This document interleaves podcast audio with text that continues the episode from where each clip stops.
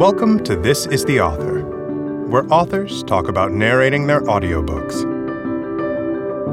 In this episode, meet sociologist Wayne Baker, behavioral analyst Robin Dreeke, and political strategist Rick Wilson. Go behind the mic with these experts in human behavior and hear what it was like to record their audiobooks. Plus, find out who listens to audiobooks while riding a tractor. Enjoy.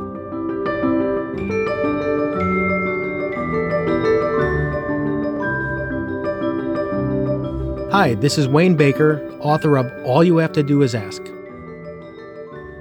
I wrote my book because so many people ask me, How do I do it? How do I create a culture of generosity in the workplace? How do I be more successful?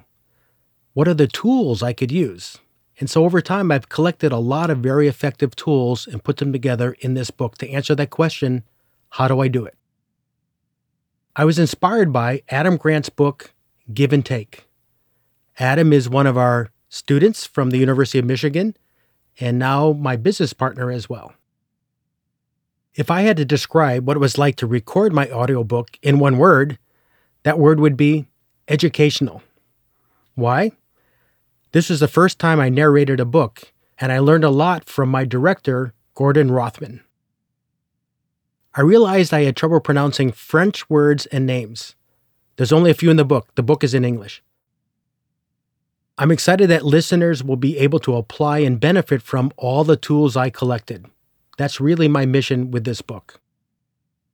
If I wasn't going to record my audiobook, I would cast Philippe Sly, a French Canadian singer, a bass baritone, because of his wonderful voice. I know I pronounced Philippe right, but his last name is S L Y. Is that Sly in French? And now listen to a clip from the audiobook. Asking for help is often the one simple act standing between us and success. But the thought of actually doing so can be terrifying for so many of us. It's critical to understand that help rarely arrives unasked for. In fact, studies show that as much as 90% of the help that is provided in the workplace occurs only after requests for help have been made. The explanation is simple people can't help you if they don't know what you need.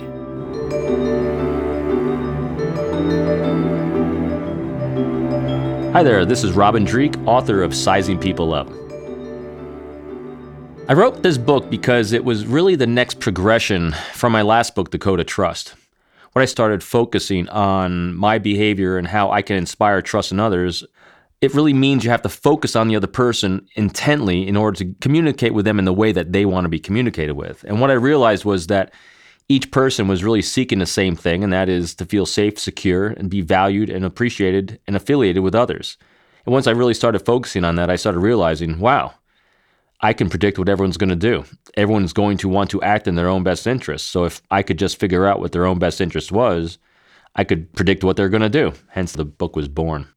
And the person that really inspired me, inspires me to do everything in the professional world of writing and publishing and speaking, is a very good friend of mine. His name is Joe Navarro. He's a retired FBI agent who was on my behavioral team with me. He was my mentor and guide on the behavioral team, and he is a international, world-renowned nonverbal expert as well as best-selling author. And I remember years and years ago, probably back in 2007 or 8, when I first started teaching at Quantico and I started taking over the behavioral team he always said to me, Robin, publish, publish, publish. He said, because if you have even the slightest bit of information other people could benefit from, shame on you for not getting it to them. And so it became my mantra as well, is every time I feel I've learned a new lesson in my life, then I try my best to pass it along so other people don't have to suffer as long as I have with it. So if I could describe the feelings and emotions you have and what it's like to record an audiobook, I would say focused and deliberate because I am a very theme based type A guy. I read very quickly. When I'm reading books, I skim things rapidly. I talk quickly. And so for me to be able to read my own book aloud takes an immense amount of self discipline, focusing on words and slowing down. a word or phrase that I struggle with throughout the book is really funny because it's Russian. It's doverye no proverye trust but verify. I speak very little Russian. I can read Russian decently, and it's really funny because those words in the book are written there. English eyes is the best way to put them. I probably would have had an easier time reading it if they were actually in Russian Cyrillic. But yeah, it would have been easier if we just put trust but verify instead of having the Russian in it as well. if I could choose anyone to record my audiobook other than me, who would I cast? Believe it or not, my co author and writer, Cameron Stauth, he actually used to be in broadcast radio. And his voice, when we communicate on the phone and we're working on the book together, he's got a great voice. I think he'd be great at narrating this. We're working on another book right now, so who knows? Maybe we'll have him do the next one. Last audiobook I listened to, years ago, I was really heavily into doing all these types of self help books and business books and leadership books and interviewing books and all the types of books I write now. But probably about eight or 10 years ago, I shifted from that because I wanted to make sure that all the content I provide to others was purely mine and not just regurgitated from someone else. So, my favorite books I read now and did for a long time, but now they're exclusive, are a lot of history, believe it or not. And one of my favorite authors is Dave McCullough. So, the last book I listened to on audio was The Wright Brothers. And that's because, one, I love history. Dave McCullough is a fantastic writer, and I'm also a pilot. And so I was fascinated by the birth of aviation. Favorite places to listen to audiobooks. I don't do it as much anymore because I'm not commuting to Manhattan anymore in my car.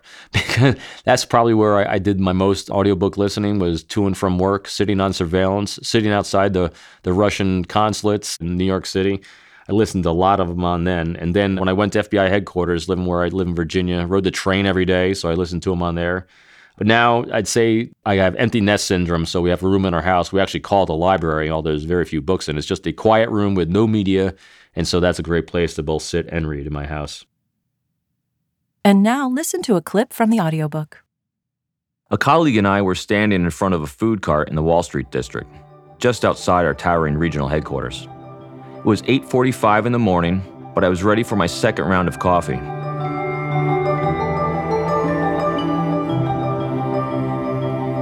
Hi, this is Rick Wilson, the author of Running Against the Devil, a plot to save America from Trump and Democrats from themselves.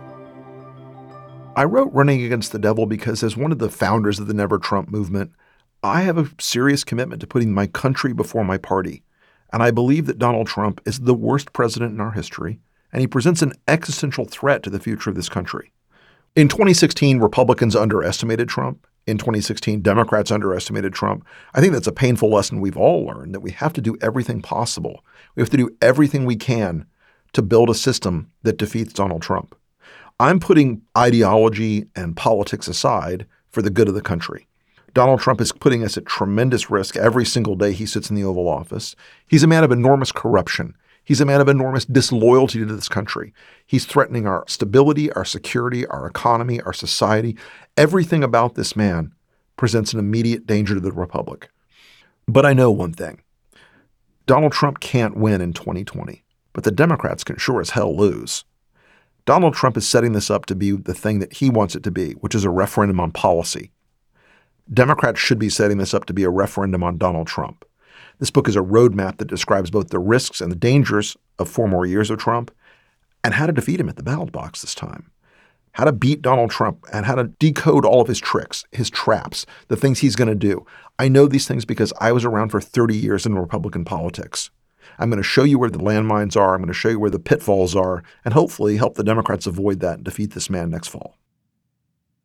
Recording this audiobook was a great experience and a lot of fun. I had a great production team with Ryan Clark and Pete Winter, who helped me through all the details of making sure the 300 pages sounded clear and coherent, which is always a challenge for me.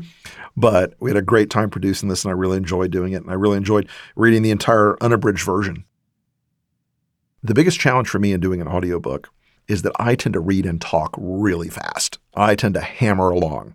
And so when the word social security appears in this book, there were often five or six or 10 takes that are. I'm really excited that listeners are going to basically be sitting in on what is a strategy session for the 2020 election.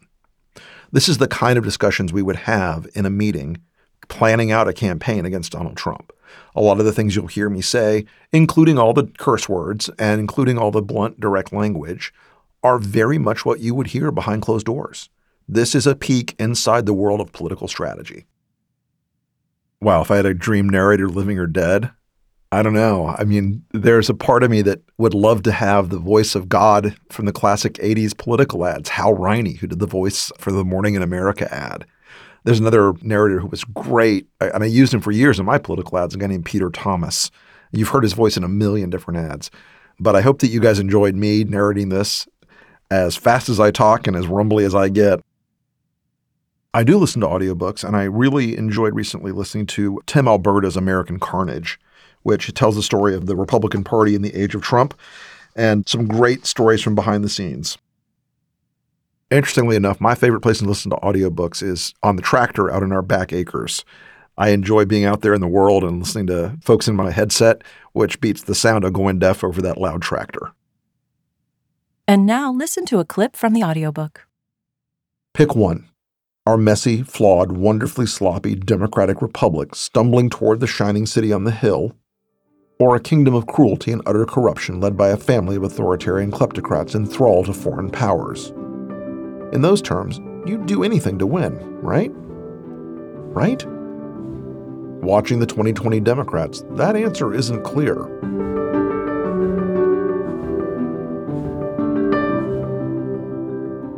This is the Author is a production of Penguin Random House Audio. Thank you for listening.